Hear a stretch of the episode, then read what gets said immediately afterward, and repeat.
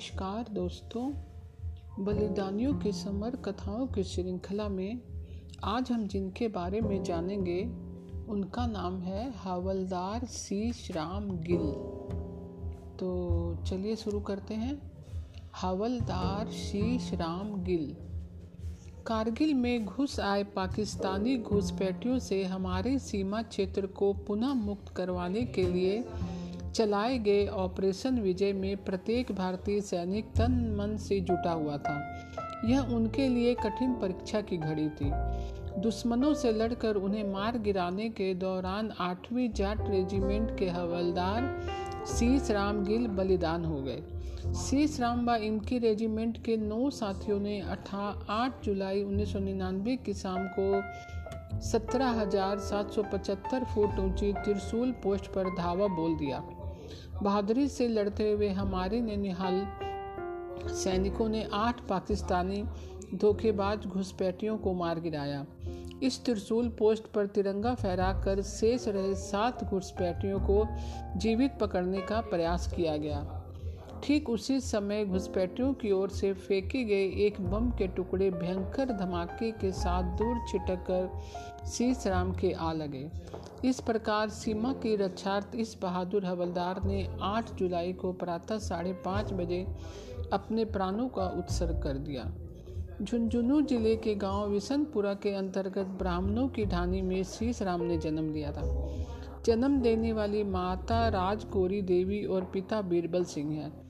शहीद अपने चाचा के गोद चला गया था। इसलिए गोद लेने वाले पिता सरदारा राम व माता सुरजी देवी का लाडला सपूत बन गया। शीश राम तीन भाइयों व दो बहनों के परिवार में सबसे बड़ा था। यह परिवार आज भी संयुक्त परिवार के रूप में रह रहा है। सभी के चहेते आज्ञाकारी बालक शीश राम ने प्राथमिक शिक्षा गाँव के विद्यालय से प्राप्त की थी। तथा दसवीं कक्षा निकट के गाँव, बड़ा गाँव के स्कूल से उत्तीर्ण की थी। पिता सरदार राम ने तकनीकी ज्ञान के महत्व को देखते हुए आईआईटी पास करने की सलाह दी, लेकिन बालक शीश राम ने स्पष्ट कर दिया कि वह सेना में जाएगा। सेना के लिए विशेष आकर्षण इसलिए था कि पिता सरदारा राम उन्नीस सौ तिहत्तर के सेना में भर्ती हो गए थे और अप्रैल उन्नीस सौ उनासी में पेंशन आए थे। 16 जुलाई 1961 में जन्म लेने वाले बालक शीश राम ने होश संभालने के बाद अपने पिता को एक फौजी के रूप में देखा।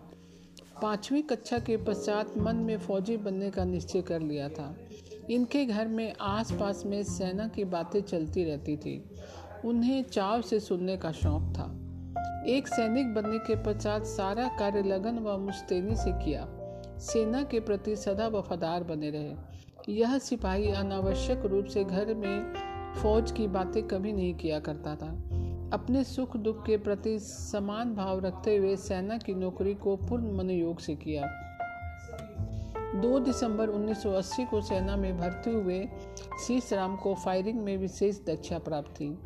अपनी इस कुशलता के कारण सेना में रहते हुए फायरिंग में तीन बार पुरस्कार व पदोन्नति प्राप्त की। एक बार जाट ग्रुप में फायरिंग में प्रथम स्थान प्राप्त करने पर मऊ के लिए चयन हुआ। मऊ में रहते हुए फायरिंग की प्रतियोगिताओं में दो बार पुरस्कार प्राप्त किए। फायरिंग में श्रेष्ठ रहने पर एक बार नायक पद पर पदोन्नति हुई। सेना की गोलंदाजी प्रतियोगिता में कार्बनाई मशीन गन फायरिंग में स्वर्ण पदक प्राप्त किया। नवयुवक शीश राम का विवाह उदयपुर वाटी तहसील के पोसाना गाँव के भूतपूर्व सैनिक अर्जुन राम की सपुत्री संतरा देवी के साथ हुआ। 360 घरों वाला यह विशुनपुरा गाँव साढ़े तीन हज़ार की जनसंख्या को सहेजे हुए है। अभी 45-50 लोग फौज में हैं और 40-45 भूतपूर्व सैनिक हैं। शहीद के परिवार में पिता के पेंशन आने के बाद अभी चाचा के दो पुत्र सेना में कार्यरत हैं। शहीद के दो साले सतवीर धर्मवीर भी सेना में हैं। यह गाँव भी शहीदों की शान वाला कहलाता है। शीश राम से पहले इस गाँव में दो शहीदों ने अपना बलिदान देकर गौरव बढ़ाया है।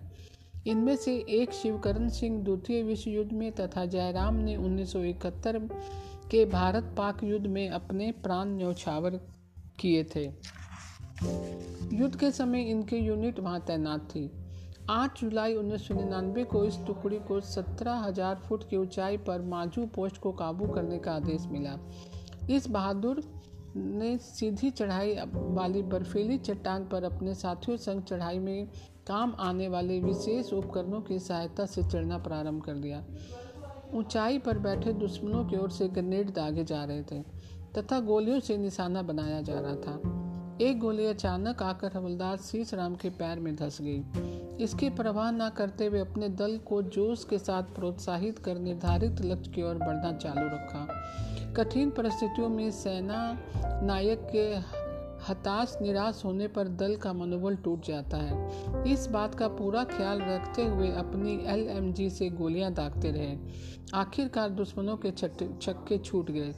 छह दुश्मनों को वहीं धूल चटा दी और चार बुरी तरह घायल हो गए। स्वयं ने अपनी घायल अवस्था में भी युद्ध भूमि से हटना स्वीकार नहीं किया। अपनी योजना के अनुसार संघर्ष जारी रखा। अधिक मात्रा में रक्त बह जाने से यह जवान शहीद हो गया। इस अदम साहस के लिए 15 अगस्त उन्नीस सौ निन्यानवे को मरणोपरांत राष्ट्रपति महोदय द्वारा वीर चक्र वीर चक्र से सम्मानित किया गया। यह साहसी युवक जून उन्नीस सौ निन्यानवे में अपने तीन साथियों के शव अलग अलग समय में शहीद हुए। उनके गाँव पहुँचाने गया था। शहीद को सम्मान देने के लिए आदम कर मूर्ति स्थापित की गई थी और की गई है और स्कूल का नाम इनके नाम में परिवर्तित किया गया है। तो दोस्तों, आज की जानकारी आपको कैसी लगी? कल मैं फिर एक और नई जानकारी के साथ उपस्थित होंगी। तब तक के लिए नमस्कार दोस्तों।